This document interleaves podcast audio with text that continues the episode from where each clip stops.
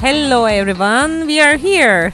Tabii ki de bu konuşma stiline ait, Nazlı'ya ait. Herkese selamlar, nasılsınız, iyi misiniz, iyizdir inşallah. İyilerdir ya, sen direkt öyle diyordun Nazlı'cığım.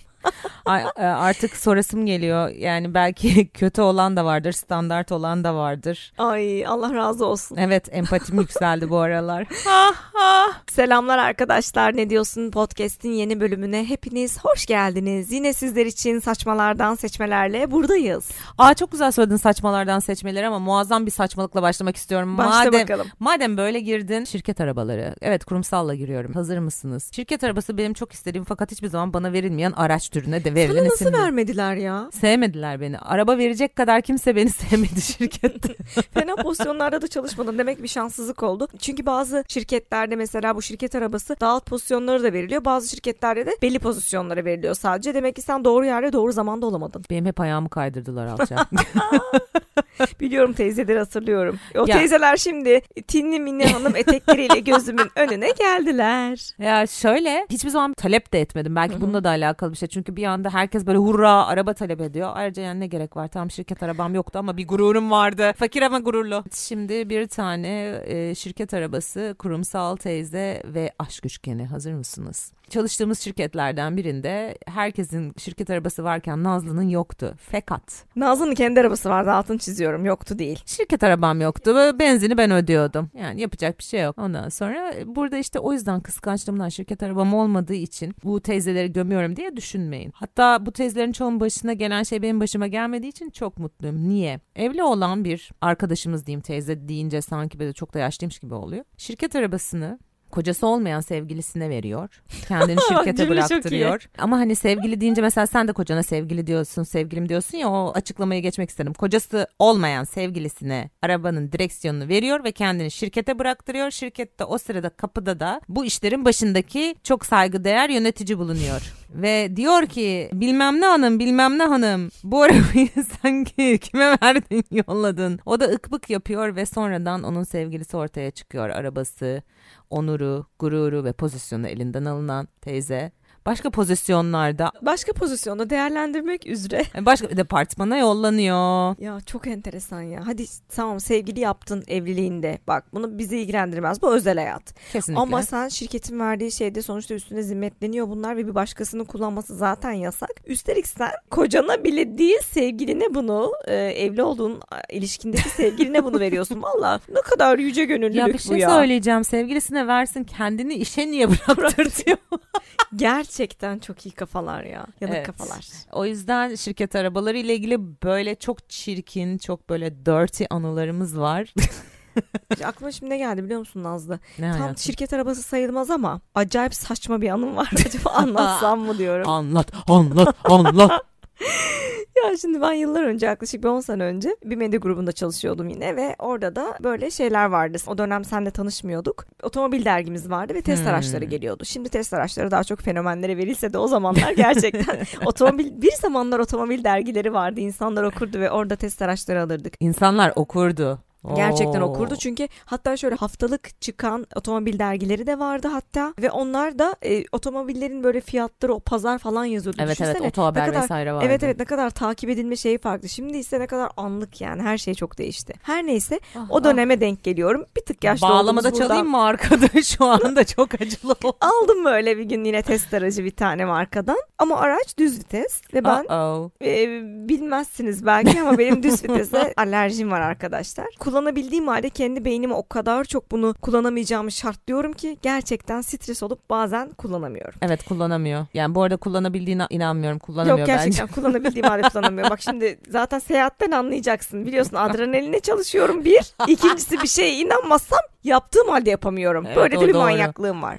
O doğru. Şimdi bir gün bu aracı aldım. Evden çıktım, işe gideceğim. Gayet o zamana kadar bir sıkıntı yok ama şey düşünüyorum bir yandan. Benim tek sıkıntım şu. Trafikte kalırsam arabayı kaydırır mıyım? Yani birazcık da yokuş bir yerde kalırsam özellikle o aracı kaydırır mıyım? Arkadaki korna çalar mı? Ay o aslında büyük bir korkudur evet, bu arada. Evet, bu sürekli bende stres yaratan tek şey bu. Neyse çıktım gittim. Normal şu anki gibi yine Kadıköy'de oturuyordum. Köprü yoluna girdim. İstanbul'u bilenler bilir. Orada da böyle tam Kadıköy'den köprü yoluna bağlanan yerde, şimdiki Akasya ve Meno olduğu yerde, o hizada bir yokuş var hafif. Orada böyle bir stres oldum, tamam mı? Çünkü Birden trafik oluştu.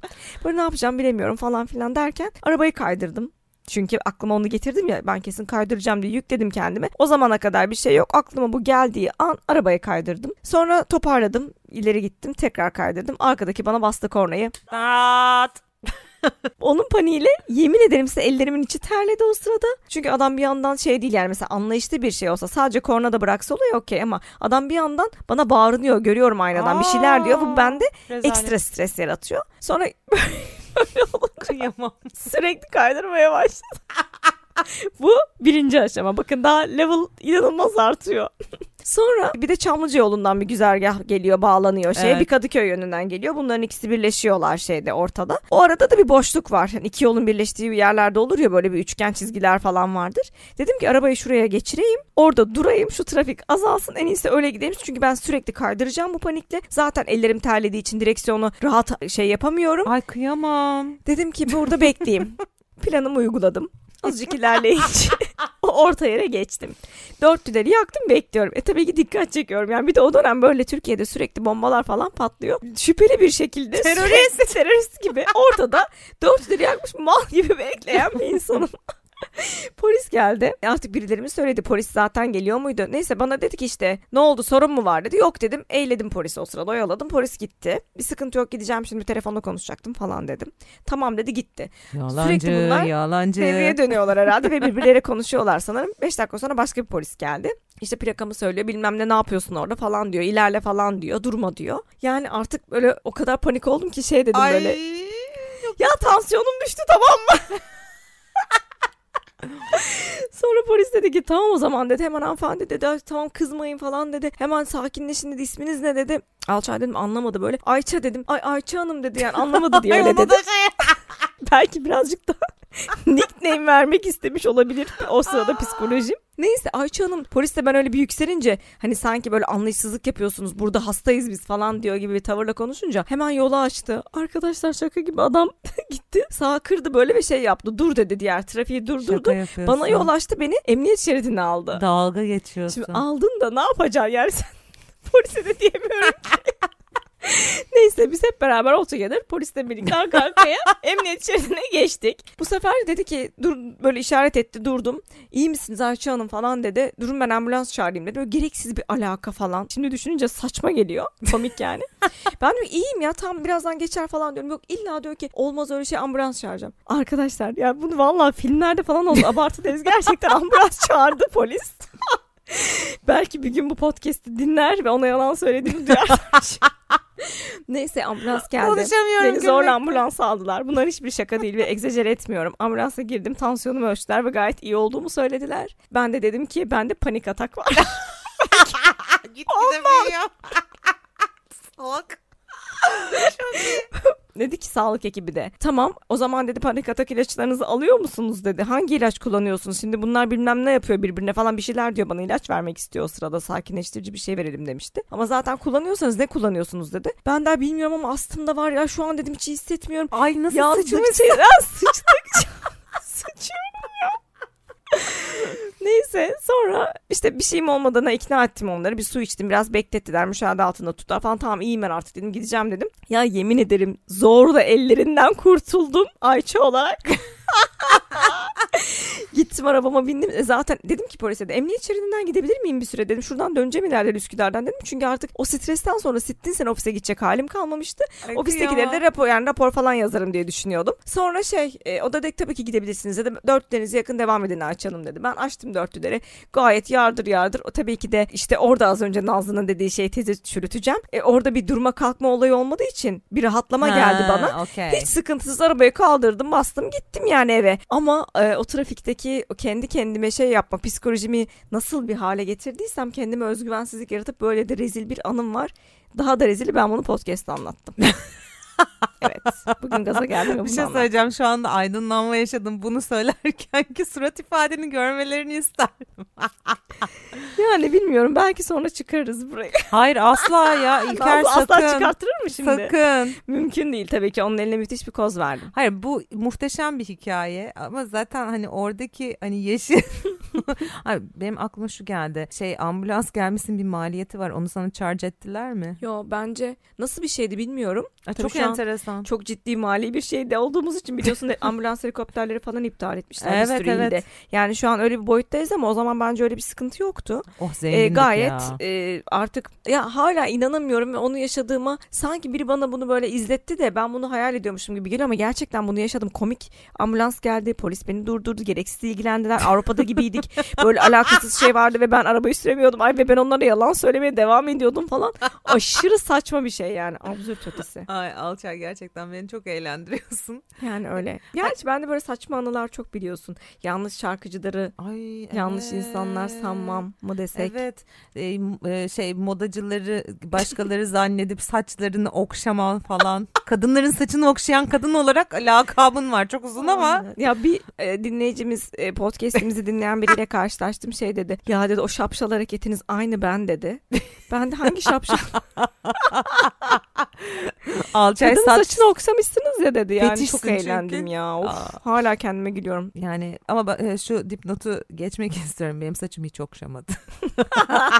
Çünkü hiç o kadar kafam güzel ve o kadar panik anında sen de konuşmuyordum. Sen benim şimdi daha güvenli sularımsın. Panik olacağım bir durum yok sende. Aa, tamam, ama orada öyle bir şey yoktu. Neyse, saçmaladım ve saçını okşadım. Olabilir. Too much information. İnsanlar çok fazla şey paylaşıyorlar ama tanımadan paylaşıyorlar. Herkes herkesle her şeyini paylaşıyor. Rahatsız mı etti Nazlı bu durum? Hayatım tabii ki de rahatsız etti bu durum beni. Ha, şöyle rahatsız etmedi. E, şunu söyleyebilirim. Çok iyi malzeme veriyorlar bana. Hı hı. Ama o an o ağırlığı üstüme alıyorum. Ya gerek yok. Niçin benimle bu güneşli havada hani böyle kahkahalar atmamız gerekirken. Ne of, anlattılar yani da böyle... beynini e, biplediler? Of. Yani ne bileyim, kötü giden ilişkiler. Peki şunu mi? Anlat bana. Heh, söyle. Bu too much info seni rahatsız ediyor ya. En çok yaşadığın too much info ne kadar sürede oldu ve neydi? Bir buçuk saat abuse gördüm too much infoyla. Ya, anlasana. Ya şöyle, birincisi böyle mesela bu too much info nasıl geliyor biliyor musun? Herkes birbiriyle yarış halinde. Herkes böyle kötüyse herkes birbirinden daha kötü olmalı. Ya da iyiyse herkes birbirinden daha iyi olmalı. Ama yani iyi bizim ülkemizde çok tercih edilen bir seçenek olmadığı için genelde kötüysen daha kötü. Acıların çocuğu Küçük Emrah gibi. Ya biz niye evet ya bu acitasyonu çok seviyoruz acaba toplum olarak? Çok enteresan. İnsanlardan böyle değer görmeyi beklememiz de zaten hani çok böyle patetik bir durum. Aynen ya, çok vaka ya bu. Bir buçuk saatlik gördüğüm abuse'u şu şekilde anlatmak istiyorum. Bir anda çok böyle masumane başlayan bir konuşma saçma sapan bir şekilde birinin böbrek yetmezliğinden ötekinin işte şey kulağındaki tümöre kadar gitti ama şey yarıştırıyorlar. Ben senden daha hastaydım, benim sülalem senden daha hasta, biliyor musun benim ailemde seninkinden daha çok insan öldü. Bizim genetik yatkınlığımız daha büyük ya. Evet evet evet, işte ne bileyim sen kaç kere ambulansla hastaneye kaldırıldın, ben şu kadar doktora gittim, ben bu kadar işte onkolog tanıyorum, ben böyleyim ya. Bir buçuk saat içinde sen nasıl bakıyordun çürüdü. O esnada insanlara? Ben senin o bakışını biliyorum da. Ya böyle Wimbledon o... maçı izler gibi şak şak şak şak. Çünkü bir, bir yandan da böyle hani beynimi görsen o sırada soru işaretleri yükseliyor. Neden? Yani ne bileyim ben senin işte böbrek yetmezliğini, alkol bağımlılığını işte niye biliyorum şu an? Niye biliyorum? Ya da peki o... ne kadar olmuştu tanışalı o insanlarla? Bir saat. Ya şaka yapıyorsun. Bir saatte bütün bu ajitasyon şeylerini sığdırıp anlattılar şöyle, mı? Şöyle bir saat önce tanıştım. Bir buçuk saat boyunca anlattılar. Aslında teknik olarak e, yalan söylemiş olmayayım. İki buçuk saatlik ciddi bir ilişkimiz var. Müthiş vardı. Bir paylaşımımız var. İki buçuk saatin hakkını yiyorsun şurada sen. Evet yani mesela şu anda beynimin gereksiz nöronlarını kaplayan bu insanlarla ilgili bilgiler var ve bunları şu anda silemiyorum. Çünkü beynimin yani hafızası bilgisayar hafızası gibi değil. Delete'e bastığında gitmiyor. Ve bu beni çok üzüyor. Yani anlatabilirim. Yani niye ben bunları biliyorum? Anlatabilirim ama ben şöyle perçinleyeyim olayı biraz daha. Başka bir olaydan bahsedeceğim şimdi. Nazlı'yla yine böyle benzer bir şey yaşadık. Bir gün tanıştığımız, ikimizin aynı anda tanıştığı insanlar da vardı. Birimizin daha önceden tanıdığı insanlar da vardı. Yine böyle bir paylaşım oldu. Benzer bir şey yaşadık ve Nazlı'yı ben o sırada şey yaparken gördüm böyle. O kadar onu tanıdığım için gözlerinde o ne kadar gerizekasınız. Niye biz burada şimdi bunu dinliyoruz? Niye biz bu an, şu an bu bilgiyi alıyoruz ki falan diye böyle bir ona bakıyor bir ona bakıyor ama o bakışı bir görseniz yani. O sırada e, insanların yanında tabii açıp video kaydedemedim. Ama çok iyiydi. Sonra beraber arabada yine her zamanki gibi e, araba konuşmalarımızda arabaya geçince Nazlı ya nasıl baktın sen öyle falan dediğimde ama fark etmedim mi? Aşırı derecede too much info yani. Beni çok rahatsız etti. Abi ben niye biliyorum onu? Şu an hep onu canlandıracağım. Evet. Çünkü Nazlı'nın o hayal gücünü biliyorsunuz artık. o hayaline kapılıp onları öyle hayal ediyor anlattığı şekilde insanları. Yani şöyle ya, bu insanlar gerçek. Ben bir tane kadınla tanıştım. Kadın o kadar lüzumsuz bir kadın ki ve bu kadın ger- gerçek olmamalı aslında, böyle fiction olması gereken bir kadın. Hı hı. Kadın böyle bir anda mesela nasılsın, iyi misin diyor. Ondan sonra diyor ki biliyor musun işte Ayşe'nin kocası Ayşe'yi çok aldatmış ama benim kocam beni daha çok aldattı. Babacığım ben niye bunu biliyorum, ben bunu istemiyorum. İşte ondan sonra böyle işte yatak hayatlarından bahsediyor. Aslında hani çok da fena değiliz ama niye aldatıyor, acaba doyumsuz mu falan diyor. Ben seni tanımıyorum, ayrıca böyle bir şey bilmek istemiyorum. Ayrıca seni herhangi biriyle yatakta da düşünmek istemiyorum. Niye benim retinamı yakıyorsun? yüzde yüz katılıyorum ama bu sanki son yıllarda daha da çok arttı. Belki sosyal medyayla da bu hani değişti ya şöyle. İnsanlar eskiden en basiti ünlülere, fenomenlere ulaşamıyorlardı. Evet.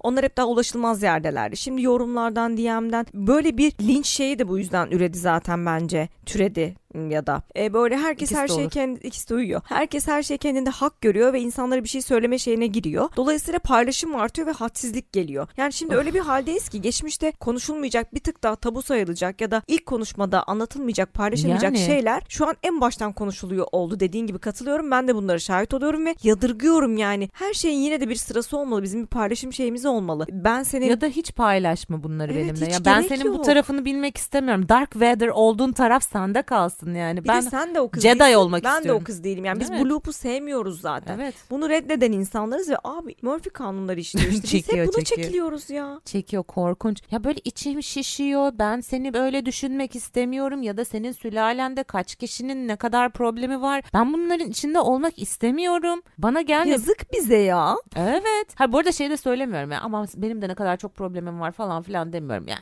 o da değil. Ama bak işte bu bir gerek tercih. Yok. Ben de seni çok iyi anlıyorum. Yani şey değil. Tabii ki de insanlar tatsız şeylerini birbiriyle paylaşır. Bir dostane şey çerçevesinde acılarını da paylaşarak azaltırsın. Sevinçlerini paylaşarak evet, çoğaltırsın. Evet, evet. O ayrı bir case ama senin dediğini anlıyorum. Yani daha çok güzel şeyler konuşulacak. Daha yeni bir tanışıklıkta. Bunlara yani lüzum yok. Bir de zaten çözüm yok. Bir de bu kadara hiç gerek yok. Sen dediğin gibi onu niye canlandırasın? Aynen niye öyle. Onu öyle kodlayasın? Abi aynen ne saçma öyle. Şeyler bunlar ya. Ondan sonra Nazlı niye bu insanlarla görüşmüyor? Nazlı'nın niye çevresinde hiç. Çok insan yok? Çünkü niye görüşeyim? Yani görüşme. Bunlar böyle benim beynimde değişik şeyler, dosyalama sistemleri var. Mesela bu asla görüşülmeyecek dosyasında. Çünkü o kadar çok bilgi var ki onunla ilgili. Bir kere merak bile etmiyorum kendisini. Biliyorum yani. O bir küçük Emrah. Yani arabeskte kaldı. Geçmiş olsun. Görüşürüz. Bu arada şunu kaçırmadım. Şey, eskiden ünlülere ulaşılamazdı. Hepimiz ünlüleri çok ikonik görürdük. Çok severdik. doksanlar pop. Hepimizin sevdiği, o dönemde sevdiği çok apaçı şarkılar vardı. Bunlardan bir tanesini de geçen gün böyle ben mırıldanıyordum. Sonra abi bu şarkıyı ben niye hatırlıyorum dediğimde İlker dedi ki tabii ki de bileceksin bu şarkıyı dedi. Çünkü bu şarkıyı bilmek zorunda, sonuna kadar ezbere bileceksin. Sonra ortaya çıktı ki şarkıyı söyleyen şarkıcının kendisi fanıymış. Yalnız alçaya mikrofonu bırakmadan önce şunu eklemek istiyorum. Bu arada bu şarkıyı ben de başkasının söylediğini zannediyordum. Çikolatadan. Evet. Şimdi anlatayım. Çok eğlendik geçen gün arkadaşlar, sizinle de paylaşalım. Çok da güzel, konunun yeri de tam denk gelmişken. Şey vardı ya Ragga Oktay'ın çikolata kız, çikolata kız nasıl onun gibi söyleyemediğini. Ne derman işte çok kalat kız. O şarkıyı İlker'cim çok sever geçmişten beri. Canım benim. Biz aslında o dönemde hakikaten dillere pelesenk olmuş bir şarkıydı. Tabii tabii. E, herkesin bir kulağına çalınmıştır aslında bizim yaş grubundaki insanların. Neyse ben de şimdi çikolata geçiyor ya şarkıda. E, o dönemler işte doksanlar sonu, iki binler başı falan. Çikolata tenli biriyle onu özdeşleştiriyorum herhalde of. Ki ben onu Ragga Oktay yerine Mansur Ark'ın söylediğini sanıyorum arkadaşlar. Of. Çok da eminim buna yani. yani. Bana biri sorsa çikolata kızı kim söylüyordu? Ben direkt Mansur Ark derim. Neyse bir gün e, Mansur Ark'ın kim olduğunu bilmiyorsanız lütfen Google'layabilirsiniz. Evet yani şimdi belki Z kuşağı arkadaşlarımız bilmeyebilir. Bir search edin bakın, anlayacaksınız. Çünkü bir dönem bizim de, zamanımızda ünlü bir insandı. Çünkü biz de ikisinin aynı insan olduğunu düşünüyormuşuz. Buradan bu sonuç çıktı. Sonra ben bir gün işte Kıbrıs'tayım. E, oteldeyim ve otelde Mansur Ark'la karşılaştım. Ve İlker de yanımda yok yani, o tatilde o yok. Ve şey dedim. Aa Mansur Bey merhaba falan, nasılsınız ya, benim eşim sizin fanınız falan diye girdim konuya. E şimdi tabii ki zamanının ünlü insanları şimdi böyle geçmişleri hatırlandıkları zaman ekstra mutlu oluyorlar. O da sağ olsun zaten de çok mütevazı bir insan olduğu için dedi ki aa çok sevindim ya falan filan dedi ama Allah'tan adama pot kırıp da çikolata kız en çok sevdiğin şarkınızdı demedim. Allah'tan yani bu da iyi bir şey yapmışım.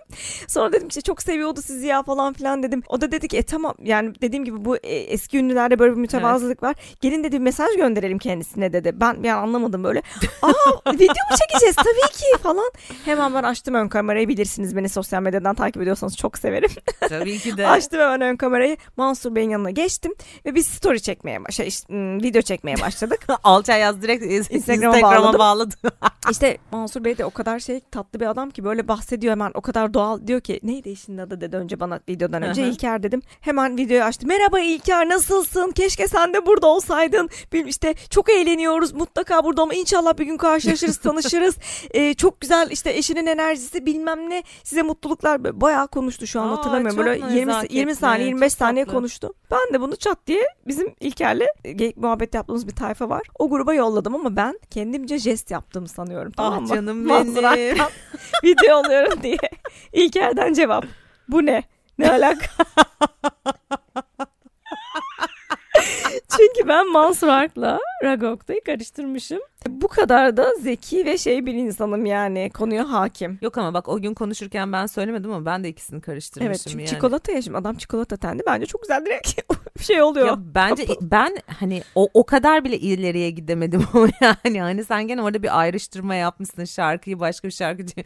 Ben ikisini aynı insan zannediyorum. Aynen çok iyi ya. Öyle yani, yani... Ragga Oktay'la Mansur Ark aynı insanlar. Ragga Oktay da desen Mansur Ark, Mansur Ark da desen Ragga Oktay da, çok korkunç bir Ay, durum. Çok iyi ama ikisi de tatlı insanlardı. Kesinlikle. Ya neyse böyle doksanlardan doksanlar bugüne... pop dinleyin. Aynen doksanlar pop çok güzeldi. Hep çok evet severiz. Ya. Geçen gün Tarkan da konser vermiş. Uzunca bir aradan sonra insanlar kurtlarını dökmüşler. Pandemi sonrasında insanlara iyi gelmiştir Tarkan ya. Nostalji ya, oluyor benim için. En son beş sene önce falan gitmiştim Harbiye'de. Çok güzeldi. Eminim yine güzel geçmiştir ama herkes Mor ve Ötesi'nin konserini konuşuyor. En çok olmak isteyip de şehir of. Dışında olduğum konser.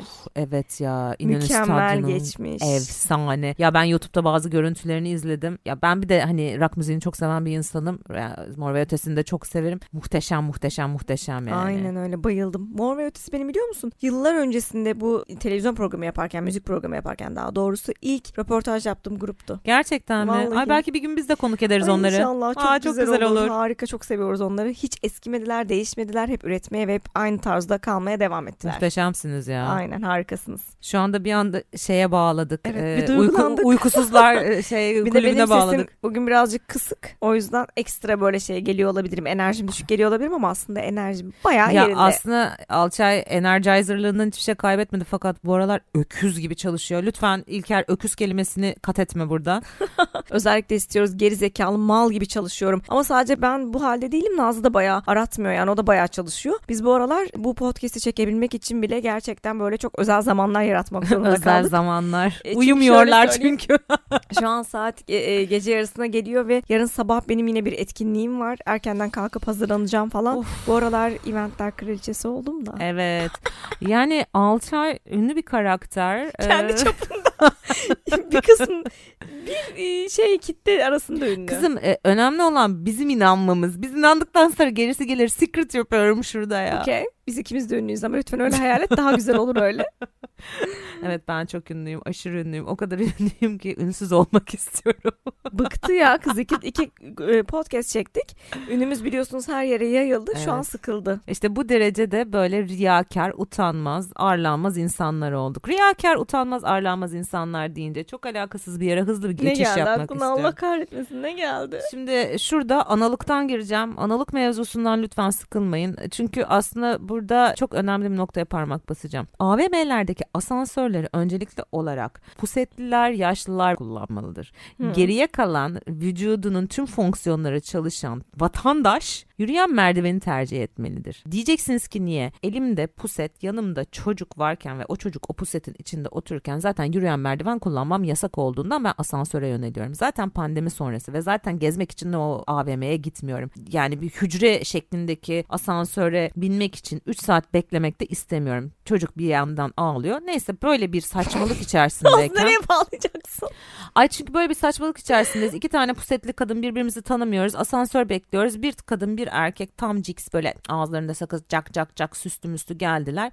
Ay yalnız burada da iki tane pusat var şimdi sığmayacağız asansöre biz istersen şey yapalım demişler resmen. Gerizekalı mandaval ve yani asansöre binmemek onlar için problem oldu. Yürüyen merdiven var sen onu tercih et. Zaten asansör çok loser bir şey ben bunu tercih etmek istemiyorum. Ha şunu eklemek istiyorum bu kadar hassasiyetsiz olan tiplerin kendilerine bir şey yapıldığında aşırı hassas olmalarından da nefret ediyorum. Şu konuda sana katılıyorum mesela şöyle şeylere denk geldim. Geçenlerde bu Erenköy Marmaray durağı var. E oranın çıkışında bir yürüyen merdiven hareket ediyor zaten tek evet. kat yani çok Aynen. kısa. Evet. Yanında da asansör var. Şimdi asansör bence de öyle kullanılmalı. Hem engelliler için daha çok zaten işte pusletliler için falan filan yaşlılar için katılıyorum sana. Bir de zaten şimdi asansörü çağır. Bekle, enerji harcat ona, gelsin. Zaman kaybı da aslında. Kesinlikle. Bir kat için bahsettiğim evet, şey. Evet evet evet. Yeryüzü gözüküyor zaten. Bir tane çocuk tek başına asansör bekliyor orada, çağırıyor. Niye kızım Sirkeci'deyken mesela ben Marmaray'dan saçma. Da yukarıya kadar yürüyorum Hayır, Sirkeci'de yani. Sirkeci'de yine asansör kullanabilirsin. Bak okeyim onu beklemene. Çünkü sekiz kat yerin dibinde. Bu bahsettiğim şey zaten evet, yirmi yani. Merdiven. Aynen. Ve sürekli orada dönen bir merdiven var. Ona binmek yerine asansör gelsin diye onu basıp basıp bekliyor falan böyle. Dedim içimden ay zaman kaybediyor. Şimdiye kadar çıkardım. Manyak evet. mıdır nedir?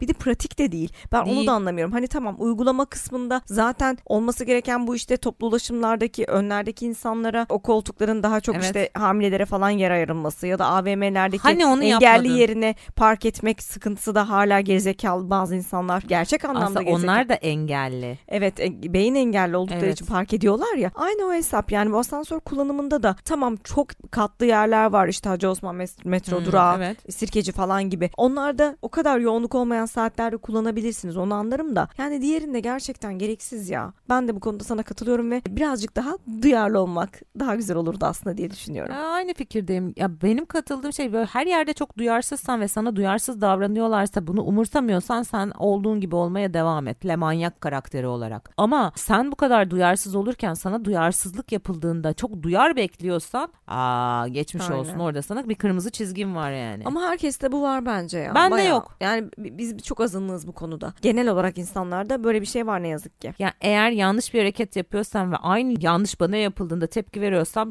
ağzıma kürekle vurun ne diyeyim. Gerçekten ama yani. Yok yok ee, sen e, gerçekten o konuda hassas bir insansın. Ve öfkelendim. Hassas... Evet şu an hak kızmakta da haklısın. Hak verdim. Teşekkür ederim canım için. Riyakarlar riyakar olmadığınız riyakarlıktan uzak riyakarsız bir hayatta sizinle görüşmek istediğimiz anlarda bizi dinlediğiniz Ay, günlerde acaba? Beraber olmak üzere esen kalınız. Anladınız mı? Hoşça kalın.